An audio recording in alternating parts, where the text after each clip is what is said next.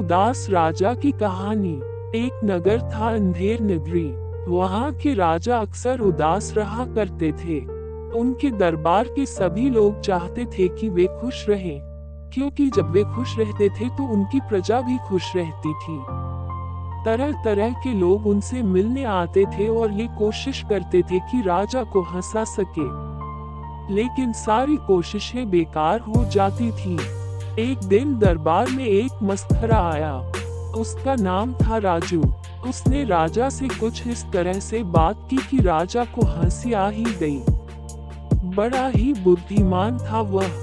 किसी भी बात को मज़ाक में कह देना उसके लिए बहुत सरल काम था। राजा ने निश्चय किया कि वे राजू को अपने पास रखेंगे। राजू बड़े ही हंसमुख स्वभाव का व्यक्ति था। उसे कभी भी किसी ने दुखी नहीं देखा था। इसलिए उसे देखकर सभी को बड़ा अच्छा लगता था।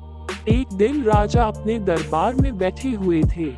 तभी उन्होंने राजू के ज़ोर ज़ोर से चिल्लाने की आवाज़ें सुनी। ऐसा लग रहा था कि जैसे वह चीख चीख कर रो रहा हो। राजा तुरंत उठकर भागे। वे बाहर पहुँचे तो उन्होंने देखा कि उनके सैनिक राजू की बुरी तरह पिटाई कर रहे थे। राजा का गुस्से से बुरा हाल हो गया। वे चिल्लाए, छोड़ दो उसे, तुरंत। सैनिक घबरा कर एक और खड़े हो गए। तब राजा ने पूछा, क्यों मार रहे हो इसे?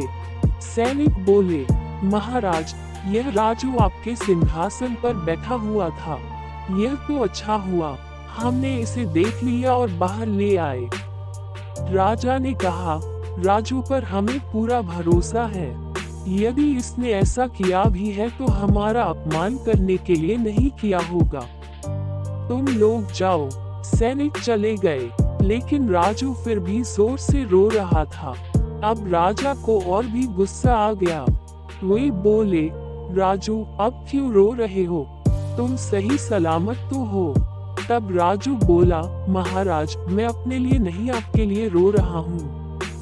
राजा ने आश्चर्य से पूछा हमारे लिए क्यों? जी महाराज, मैं एक बात सोच सोच कर बहुत ही दुखी हूँ। देखिए, महाराज, इन सैनिकों ने मार मार कर मेरी क्या हालत कर दी है? जबकि मैं तो केवल कुछ पलों के लिए ही आपके सिंहासन पर बैठा था। और महाराज, आप तो कितने वर्षों से इस सिंहासन पर बैठा करते हैं। आपने कितनी ज़्यादा मार सही होगी। हाँ हाँ हूँ, हु।